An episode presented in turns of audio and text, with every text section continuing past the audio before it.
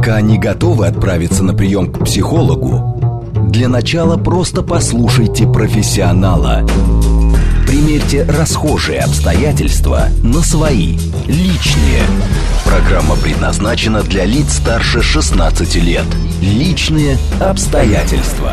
Добрый вечер, дорогие друзья, с вами Вероника Романова. Это программа «Личные обстоятельства», где все самое важное мы обсуждаем вместе. Но есть темы, с которыми человек остается наедине, потому что замыкается в своем состоянии, и сегодня мы поговорим об одном из таких, о депрессии. Как распознать ее у себя и у близких, как выбраться, как помочь. Пишите нам ваши вопросы. СМС-портал плюс семь девятьсот двадцать пять сорок восемь девятьсот сорок восемь. Телеграм для сообщений «Говорит МСК-бот».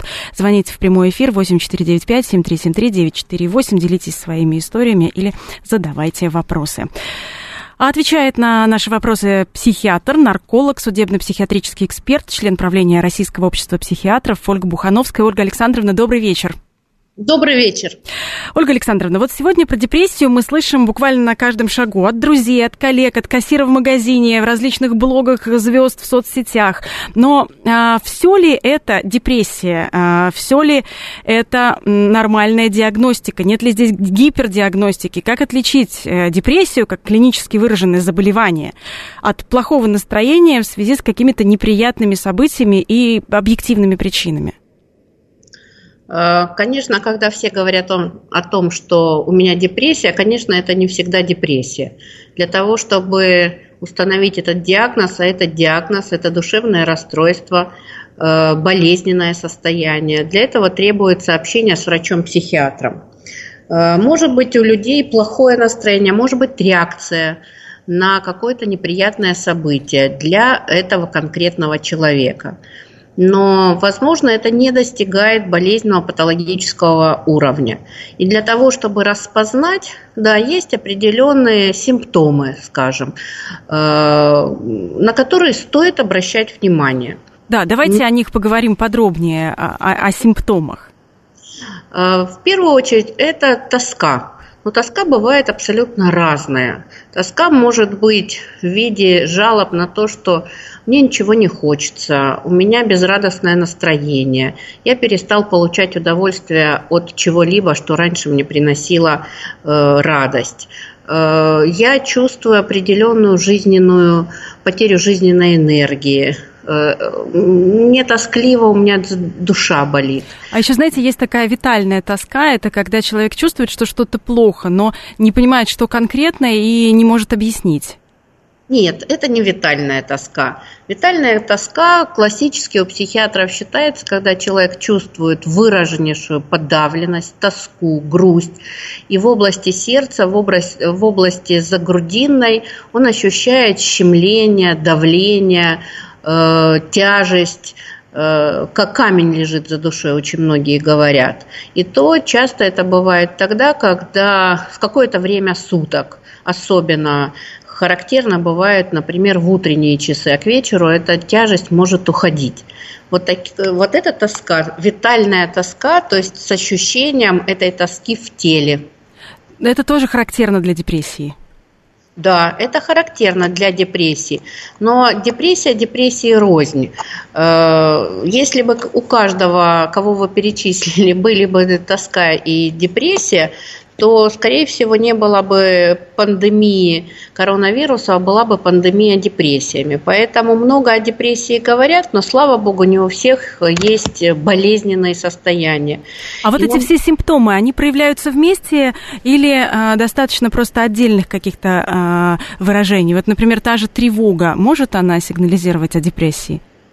Э, нет, конечно же нет. Э, Понятие как? Нельзя рассматривать какой-то один симптом, один признак болезни, как уже степень самой болезни, говорить о том, что это болезнь. Это совокупность, всегда совокупность симптомов.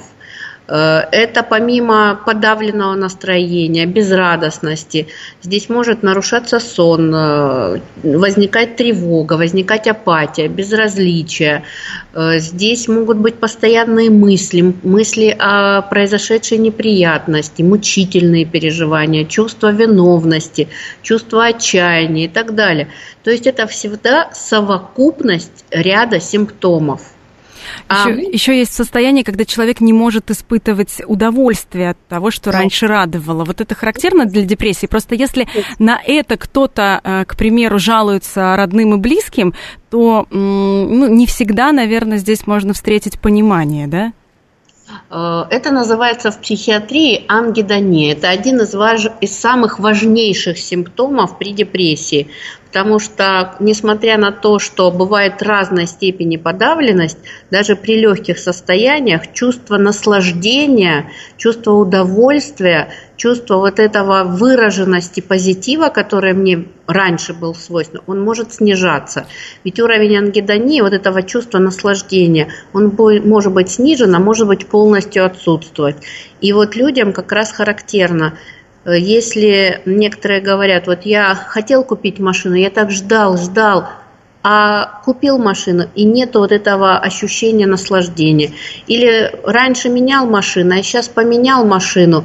Вот ожидание, чувство предвкушение, оно исчезло, оно мне было раньше характерно. Это тоже очень важно всегда сравнивать и расспрашивать наших пациентов о чувстве наслаждения.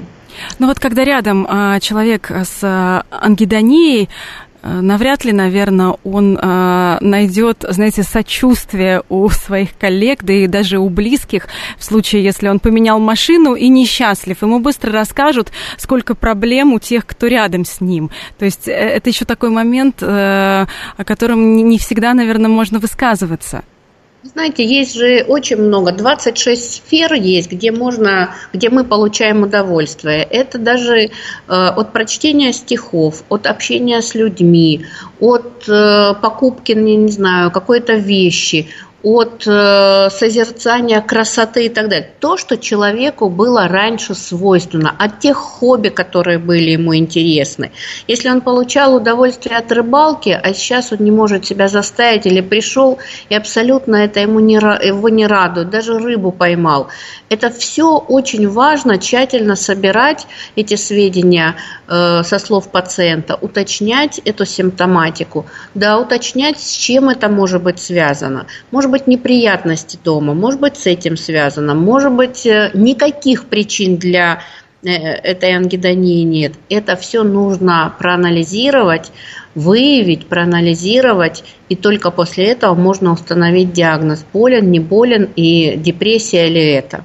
Ну, еще немножко по симптомам пройдемся. Если э, человек, например, перестает убираться дома, то есть он обычно был э, довольно аккуратен, а потом э, пропадает, к нему, например, приходят или коллеги, или друзья, или соседи, и видят, что э, там э, совершенно мусор э, лежит на полу, и явные признаки того, что с человеком что-то происходит. Стоит ли на это обратить внимание?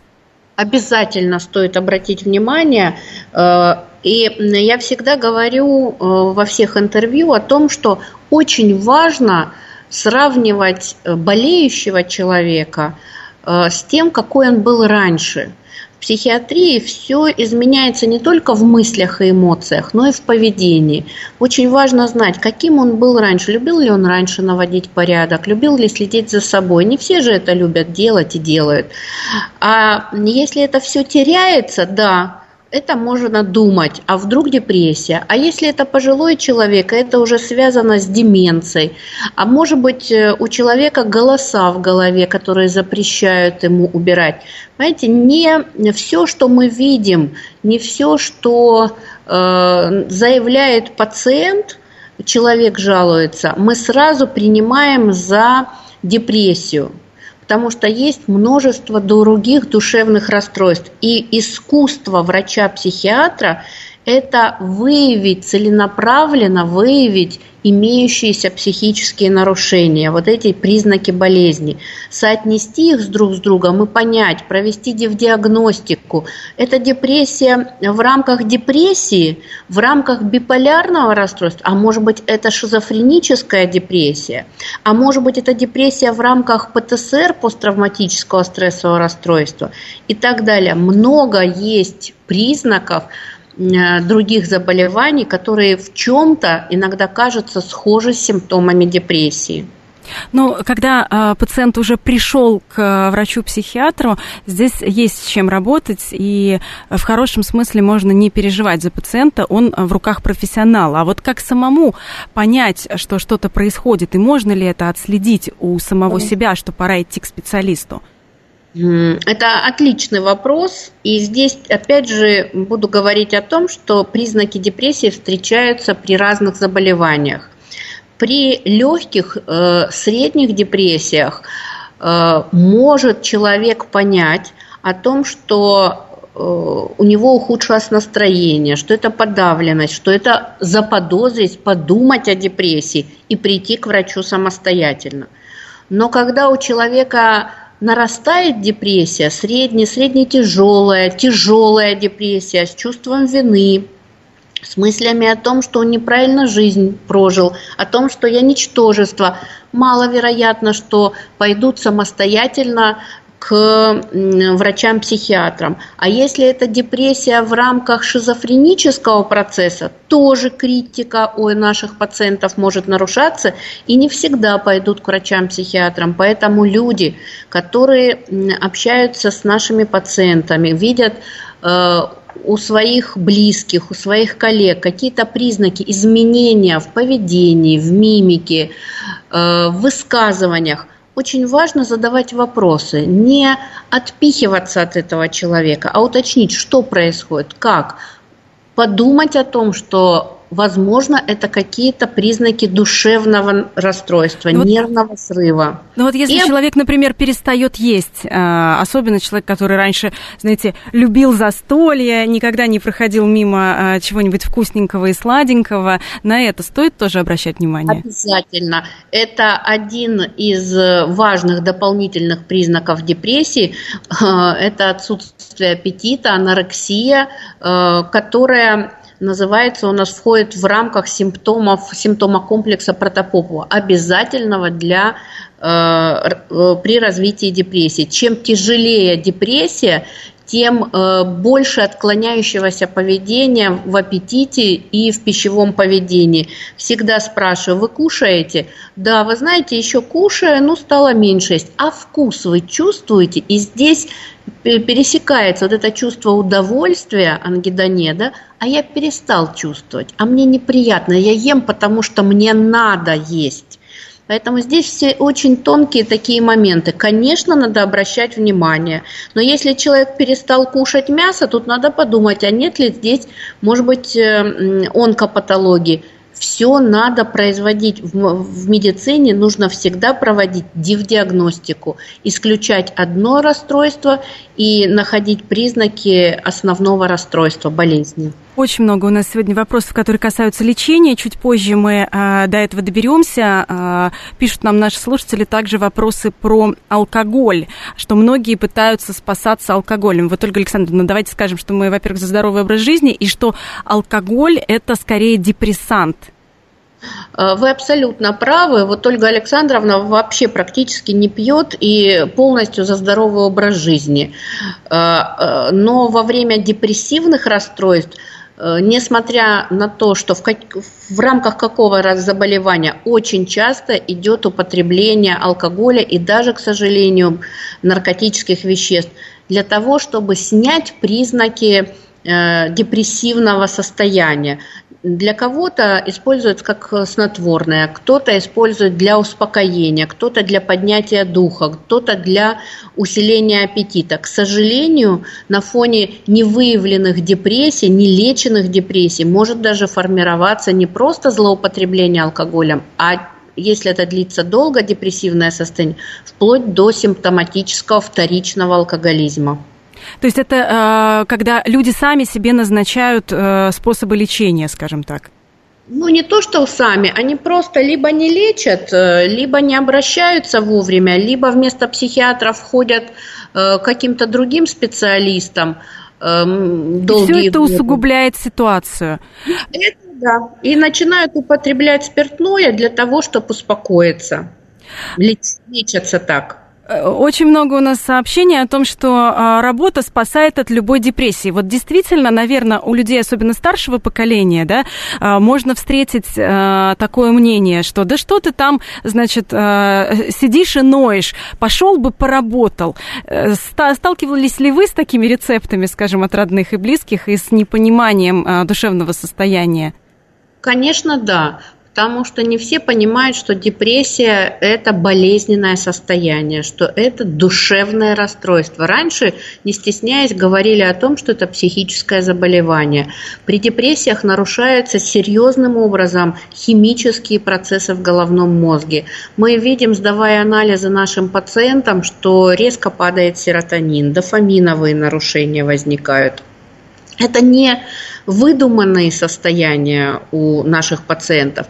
И довольно часто, может быть, от невнимательности, может быть, от чувства беспомощности, близкие люди говорят о том, что «да возьми себя в руки». Они не знают, как своему любимому человеку помочь.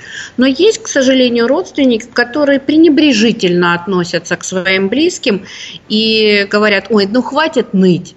Иногда за этим нытьем может э, усиливаться депрессия вплоть до появления суицидальных мыслей.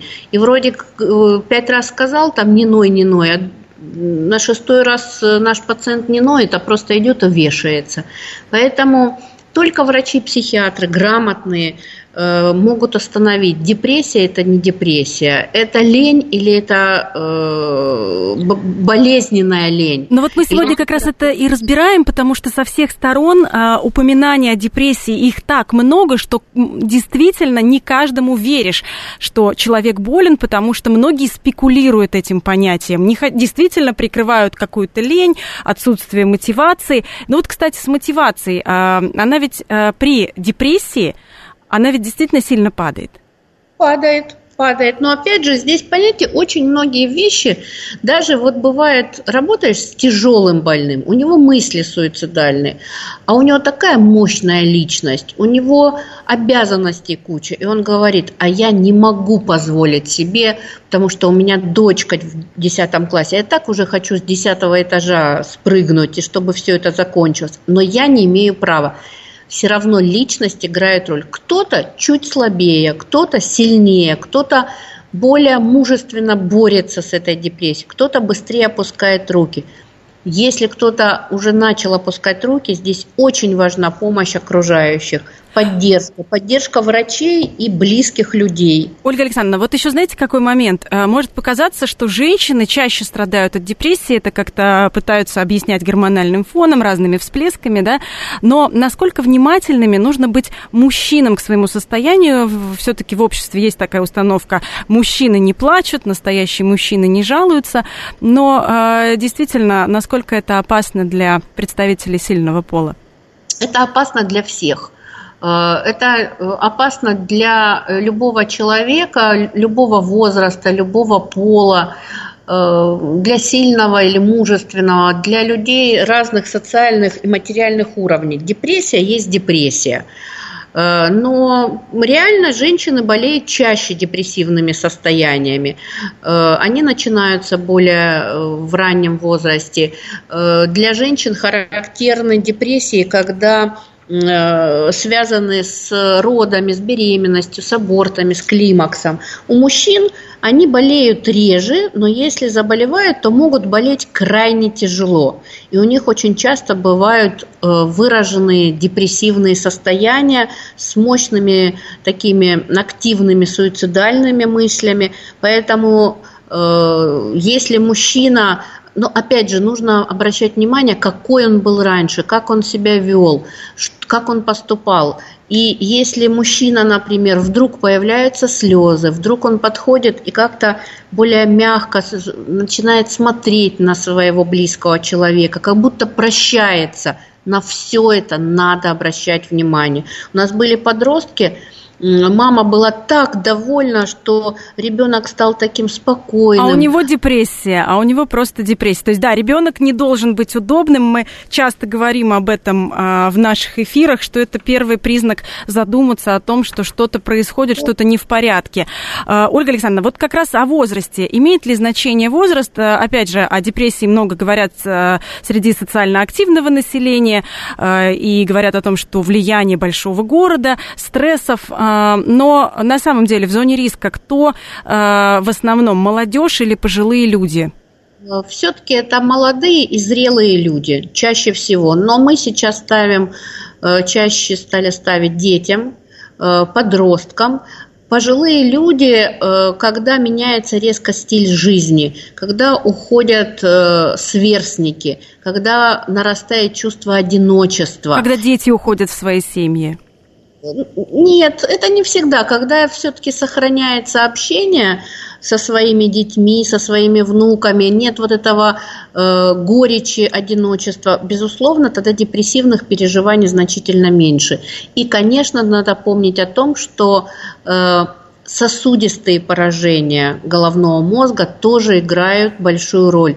Когда мозг испещрен, так скажем, э, ишемическими поражениями головного мозга, когда хуже снабжается нервная система э, кислородом и э, э, кровоснабжение ухудшает, конечно, мозгу тяжелее справляться с теми тяготами, которые падают на пожилого человека, и психологические, и эмоциональные, и какие-то даже вплоть до метеоусловий. Поэтому, безусловно, э, есть пик в зрелом возрасте, подростковый, юношеский возраст, и где-то после, ну, в районе семидесяти, после семидесяти лет тоже этот пик может быть.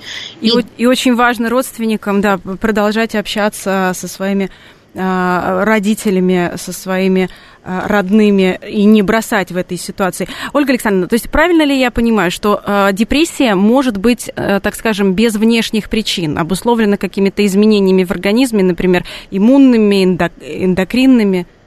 Это депрессии, которые называются эндогенные, то есть у них есть определенная наследственная предрасположенность.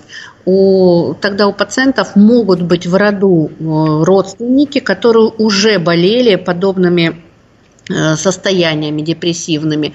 Но бывает, что и в роду вроде бы никто не говорит о депрессивных состояниях, а у человека возникает эндогенная депрессия. Я всегда говорю так, сравниваю. Это мина замедленного действия. Она лежала какое-то время, сколько-то лет, а потом включается что-то на генетическом уровне и запускается депрессивный процесс. Вот эта депрессия, они протекают практически, у них нет причин для возникновения. Может быть, что-то провоцирующее, толчок, но не причина для этих депрессий. А вот есть депрессии психогенные. Вот тут вот, конечно, много факторов, которые играют серьезную роль. Экономический какой-то кризис, расставание с любимым человеком, смерть, увольнение и так далее. Но для каждого человека есть своя психотравма, которая может запустить депрессивное состояние. Ну, вот у женщин, наверное, еще надо обращать внимание на климактерический период, да, когда очень много сдвигов в организме происходит. Да, да. Как раз вот я говорила, что после беремен... в конце беременности, может быть, в послеродовом очень часто депрессии эндогенные могут возникать, в климактерическом периоде, в период полового созревания. Вот для женщин такая цикличность характерна. В предменструальном состоянии довольно часто мы видим обострение депрессивных, усиление, нарастание депрессивных состояний. Это такого своего рода для женщин лакмусовая бумажка, предменструальное состояние во время лечения. Если очередной цикл проходит благополучно на фоне лечения, ну, значит, мы подобрали дозу правильно. Поговорим сегодня о лечении еще чуть подробнее. Мы сегодня говорим о депрессии, как ее распознать у себя, у близких, как выбраться и как помочь вместе с психиатром, наркологом, судебно-психиатрическим экспертом, членом правления Российского общества психиатров Ольгой Бухановской. Продолжим сразу после новостей. Пока не готовы отправиться на прием к психологу, для начала просто послушайте профессионала. Примерьте расхожие обстоятельства на свои, личные. Еще раз добрый вечер. Приветствуем всех, кто, возможно, к нам только что присоединился. С вами Вероника Романова. Это программа «Личные обстоятельства». Сегодня обсуждаем огромную, неисчерпаемую, можно сказать, тему депрессии. Пишите ваши вопросы. СМС-портал плюс семь девять два пять четыре восьмерки девять четыре восемь. Телеграмм для сообщений говорит и Москобот. Прямой эфир восемь четыре девять пять семь три семь три девять четыре восемь. Звоните, делитесь своими историями, что, возможно, вам помогло. Поговорим. Отвечает на вопросы психиатр, нарколог, судебно-психиатрический эксперт, член правления Российского общества психиатров. Ольга Бухановская. Ольга Александровна, еще раз добрый вечер. Вот э, вопросы у нас от слушателей э, по поводу раздражительности. Может ли это быть признаком депрессии? Потому что мы очень подробно говорили про апатию, и вот как раз обратная сторона. Может быть. Раздражительность может наблюдаться в жалобах у пациентов, которым мы потом установим депрессию. Это связано с тем, что человек в целом истощен, и он не может терпеть звуки дополнительные, общение. Он от всего устает. Это проявление истощения. Поэтому могут быть взрывы, могут быть недовольства, может быть раздражение, может быть вплоть до такой э, вспыльчивости выраженной, злобности. Бывает так, что бывают такие дисфорические депрессии. И тогда мы делаем электроэнцефалограмму, эм эр тэ головного мозга и ищем в области височных, например, сторон головного мозга какие-то особенности работы нервных клеток. Потому что часто именно такая раздражительность идет из виска. Угу. Мы с вами э, немножко поговорили уже о причинах депрессии, что они бывают и социальные, и психологические, и биологические, э, те, которые провоцируют депрессию. Но вот а что касается времени года, э, существует э, такое мнение, что об, обострение депрессии осенью или зимой, когда нам не хватает солнца, но на самом деле, например, летом э, в ясный день можно говорить о том, что депрессия может быть вызвана как раз тем, что вокруг жизнь кипит у всех, все хорошо, и такое вот ощущение зависти, что ли, что жизнь проходит мимо. Вот это не может являться причиной для депрессии. Вот то, что вы спрашиваете, сезонность и суточная динамика в рамках депрессии, оно может быть для эндогенных депрессий. Чаще всего такое ухудшение в весной и осенью бывает при эндогенных депрессиях, либо чисто вот так еще они называются сезонные депрессии.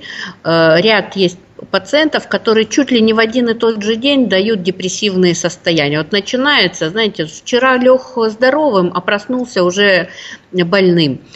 Может быть такая депрессивная зависть, когда человек в реальной депрессии, и он видит, что он отличается от других. Он не то что завидует, но он видит, что он не такой. То есть это усугубляет. Да, это усугубляет. А так, чтобы летом, ну, бывает, это очень редко, но бывает некоторые пациенты, у которых эндогенные вот такие биологические депрессии возникают именно в летнее время. Очень редко. Но это какие-то особенности, характерны для данного человека. Ольга Александровна, вы сказали, что депрессия, можно так сказать, помолодела, и сейчас часто вы ее диагностируете у подростков. Такой звоночек для родителей. Что является причиной? Тоже сложно сказать. Очень часто мы выявляем, депрессивная симптоматика идет... С нее начинается такая шизоаффективная симптоматика, но бывают и первые признаки биполярного аффективного, то вначале депрессия, а потом мы увидим такую приподнятость болезненную. Если есть не биологические такие депрессии, то мы сталкиваемся с, ди, с дидактогенными, ну так скажем, школьные депрессии, связанные с огромнейшими нагрузками интеллектуальными, моральными, эмоциональными, которые дети просто последние годы не выдерживают такого, таких нагрузок. Ну, плюс социальные сети, наверное, тоже еще провоцируют огромное количество буллинга, которое сейчас развелось. Согласна с вами, потому что невероятно, сколько неправильная информация, психологической, духовной неправильная информация дается в интернете. И это все переработать, осмыслить. И все это падает на период полового созревания, когда идет вот такая собственная обработка, что же, что такое жизнь, что происходит. И еще очень пагубно, на мой взгляд, это информация о том, что суициды, это не так страшно, об этом много пишут, и в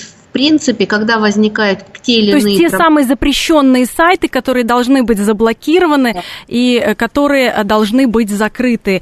И родители в том числе должны проверять, что читают дети, где они проводят свое время. И опять же, вот возвращаясь к вопросу о том, что если ребенок удобный, сидит за компьютером и не, не истерит, да, и не ругается с родителями, то, возможно, что-то происходит, что-то происходит страшное, и здесь родители должны быть вовлечены в интерес своих детей. Здесь мы просто еще раз предупреждаем всех родителей, чтобы они были внимательнее.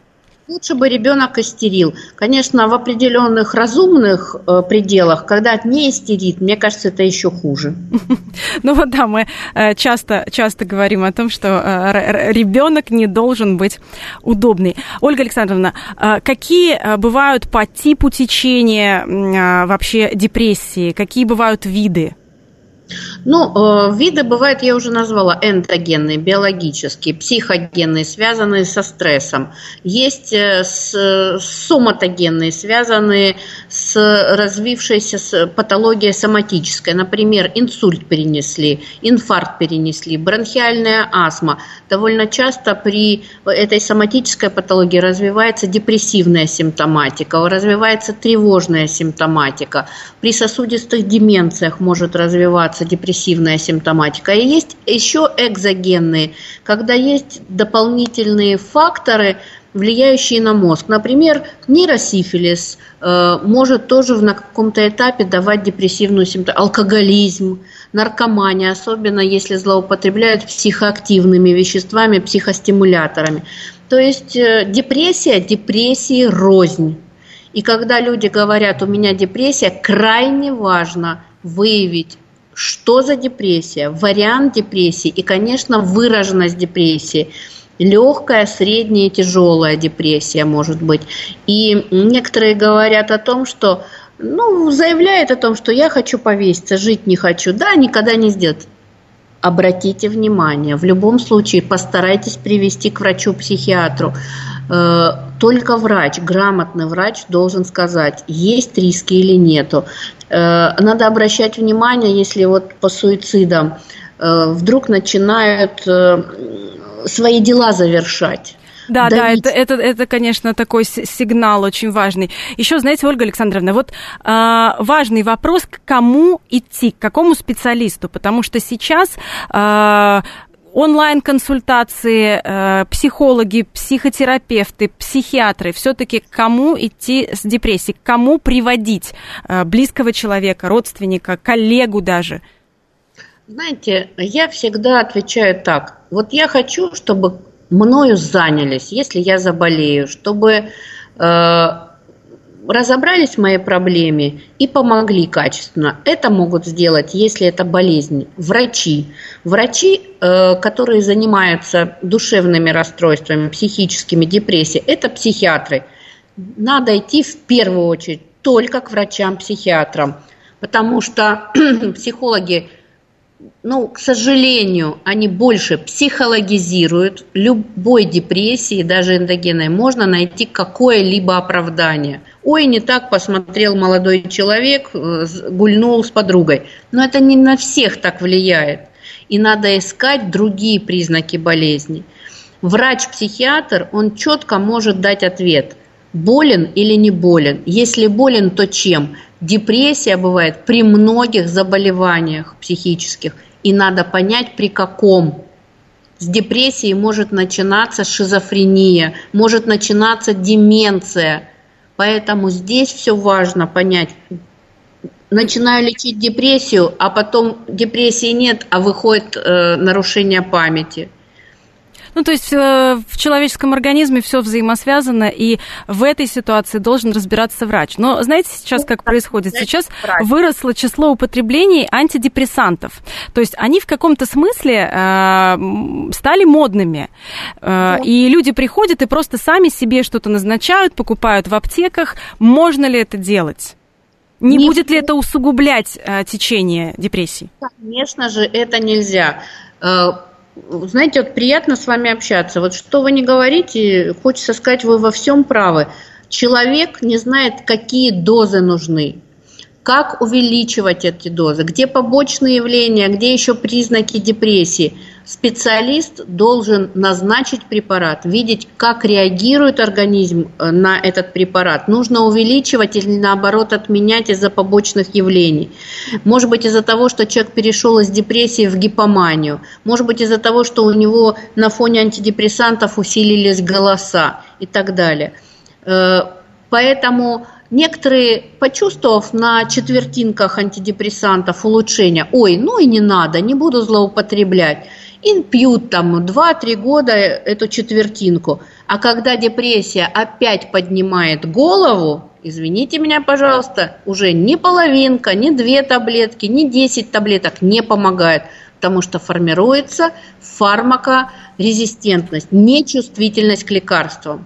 Вот мы подобрались как раз к вопросу лечения. Очень много у нас от слушателей сообщений о том, значит, какие есть методы диагностики и лечения. Основной метод обследования у врачей-психиатров – это искусство. Искусство собрать сведения о человеке, о его периоде здоровья, о его периоде болезни, выявить настоящие признаки болезни, увидеть их, как они развиваются, как они становятся, достигают болезненного уровня.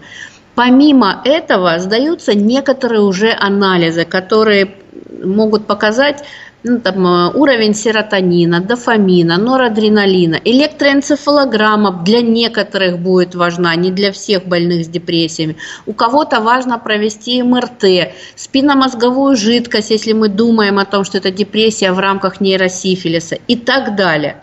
Но основная работа врача-психиатра – это искусство общения и выявления в процессе беседы, наблюдения за своим пациентом. Конечно же, работа клинических медицинских психологов крайне важна. Есть некоторые тесты, которые должны провести медицинские психологи и выявить признаки депрессивного состояния, особенности мышления, внимания и так далее, которые характерны для той или иной депрессии. У каждой будет э, свои результаты э, на определенные тесты в зависимости от вида депрессии. Поговорим со слушателями. Здравствуйте, вы в прямом эфире. Представьтесь, пожалуйста. Добрый вечер, Ростислав. Тут можно в депрессию впасть уже от того, что раньше ведущие ласково выслушивали все, что хотел сказать, а теперь из эфира выпроваживают. Но это может быть, что умельцами из «Говорит Москва» специально выбрана такая тактика. Тут, так сказать, не профессионалы на радио умельцы. Но я смотрел вот комментарии Вероники на ТВ на этой неделе саммит. И у меня вопрос в гости. Как вы думаете, вот э, российские журналисты в Женеве не пользовались ли советами профессионалов-психологов, как нагнать депрессию на американских коллег? Вот когда они устроили базарную потасовку там на входе. Вы допускаете, чтобы такие советы там были им даны? И, может быть, и российская официальная делегация чем-то таким пользовалась, собственно говоря, чтобы тоже на визави депрессию нагнать? Такое может быть? Вы знаете, я не хочу э, впадать в профессиональный кретинизм и э, комментировать то, что не входит в компетенцию врача-психиатра. Пусть если... этим занимаются политологи, да, у нас сегодня вопрос конкретно про... Э... Связано с психиатрией и медициной. Ольга Александровна, вопросы. Можно ли вылечить депрессию с помощью гипноза? И есть ли гарантия, что депрессию вылечат на всю жизнь от разных слушателей? Нет. Нет. Гипнозом депрессии не лечатся. Однозначно. Если это депрессия, именно болезненное состояние с нарушениями химических процессов, она лечится только антидепрессантами. Только. Но, например... При биполярном расстройстве здесь нужно сделать акцент не на антидепрессантах, а на стабилизаторах настроения. Но э, примитивная личность, например, у, которых, у которой есть, э, помимо депрессии, психологические проблемы, и с ней сложно работать, с этим пациентом, психотерапевтически, но не дано человеку менять себя э, разумно. Возможно, этому примитивному человеку можно использовать по отношению к нему гипноз с его согласия, такие суггестивные методики. Но психотерапевтическая работа, как только человек выходит из депрессивного состояния, полезна, но только с теми проблемами, которые пациент хочет э, по поводу этих проблем обсуждать со специалистом. Ольга Александровна, можно ли себе самостоятельно помочь при депрессии? Можно ли э, силой воли себя вылечить? Тоже один из вопросов наших слушателей. Конечно. Всегда работая со своими пациентами, я всегда говорю, пожалуйста, мы стараемся, мы делаем в Фениксе определенную работу, подбираем лекарства, но вы нам должны помогать. Пожалуйста, не хочется умываться, идите чистите зубы. Не хочется вставать с постели, все равно поднимитесь и застелите ее. Когда пациент сопротивляется болезни, это крайне важно. Не хочется идти гулять, тебя просят, пойдем, сходи. Надо брать и идти, через себя даже переступая. Если нужно контрастный душ делать, пожалуйста. Заниматься спортом, пожалуйста. Человек может уже на фоне терапии улучшаться самочувствие, но, к сожалению, еще нет полного выздоровления. Надо сопротивляться и бороться. Но если есть болезненная депрессия, маловероятно, что человек силой воли полностью справится. Еще поговорим Дайте... со слушателями. Алло, здравствуйте, вы в прямом эфире, представьтесь, пожалуйста.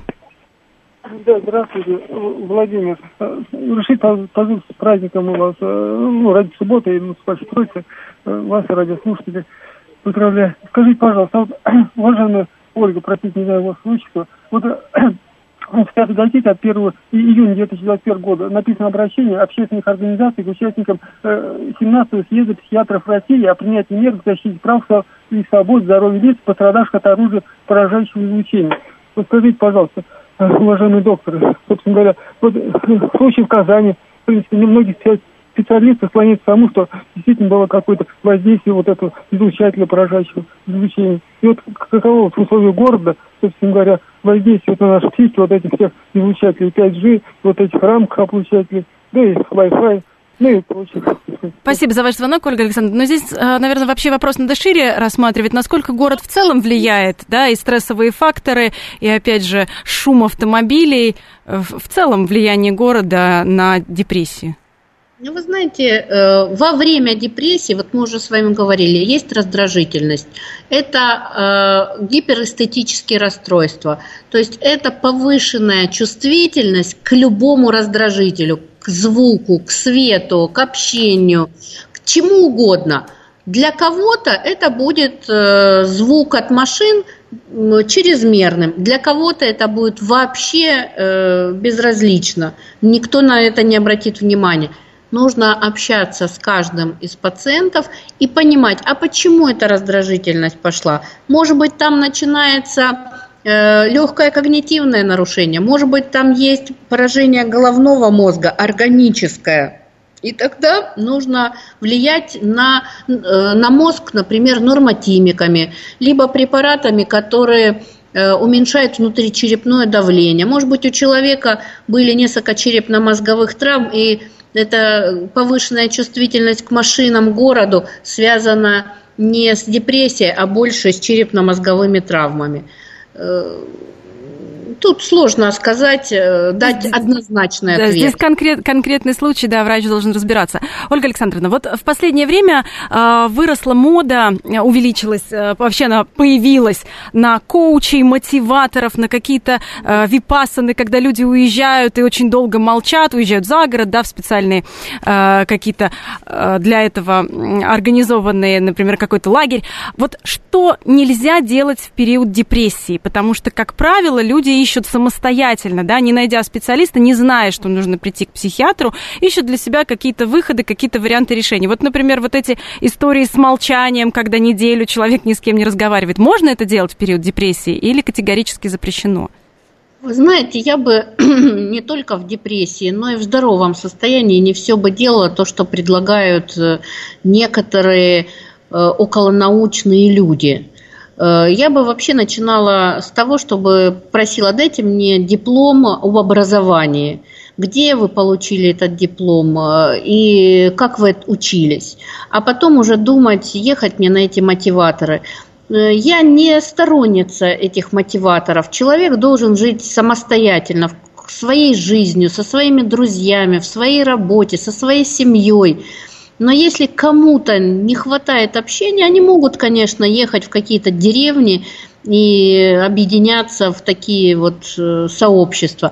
Мне кажется, отчасти это показатель разъединенности людей. Человеку свойственно сближение, ему важно чувствовать себя в команде.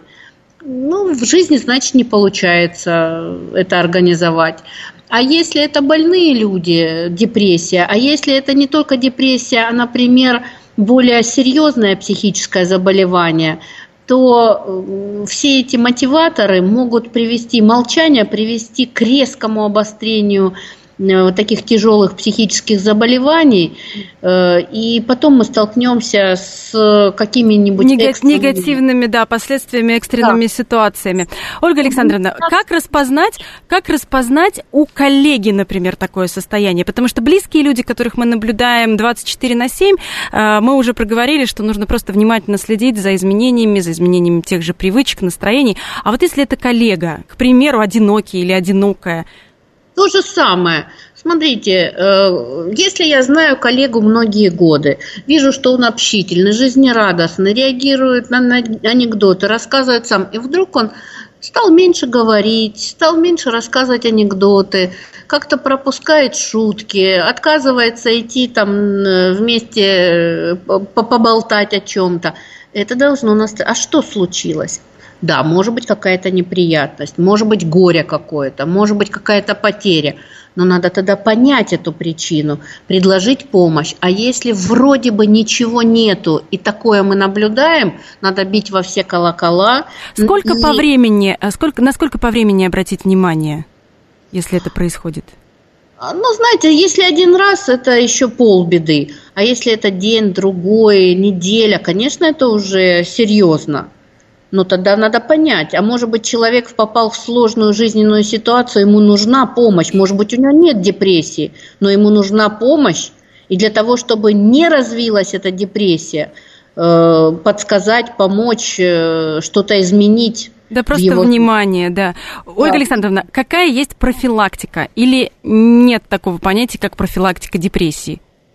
Но смотрите, если, например, это эндогенные, те, которые биологические, здесь надо длительно лечиться, принимать лекарства, соблюдать рекомендации, чтобы не было следующего обострения. Не надо злоупотреблять наркотиками, алкоголем и так далее. Если это психогенные депрессии, стараться быть более стрессоустойчивым, вести здоровый образ жизни. Если это депрессия, которая связана с какой-то соматической патологией, не допускать депрессию, не допускать развития инсультов, инфарктов, тяжелых гипертонических кризов. Например, следить за своим здоровьем.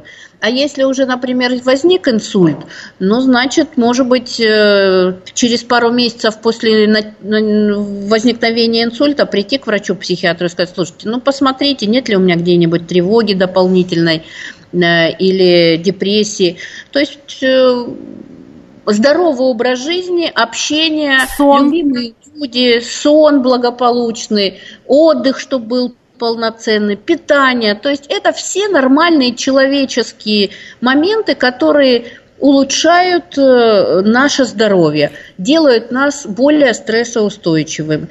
Нам очень важно получать откуда-то удовольствие, пополнять свои запасы вот это, этого наслаждения. Общаться с друзьями, заниматься своим хобби, и так далее, развиваться, чувствовать самодостаточность, но мы это можем делать только в какой-то деятельности. Поэтому всегда нам нужно жить, искать, позитивно на что-то смотреть, даже не, несмотря на то, что вокруг то коронавирус, то... Э, много, ну, много есть причин, да, но мы сегодня постарались сделать так, чтобы качество жизни наших слушателей улучшалось. Спасибо огромное за эту беседу. Мы сегодня обсуждали депрессию вместе с психиатром, наркологом, судебно-психиатрическим экспертом, членом правления Российского общества психиатров. Ольга Бухановская была у нас в гостях. Это программа «Личные обстоятельства». До встречи через неделю.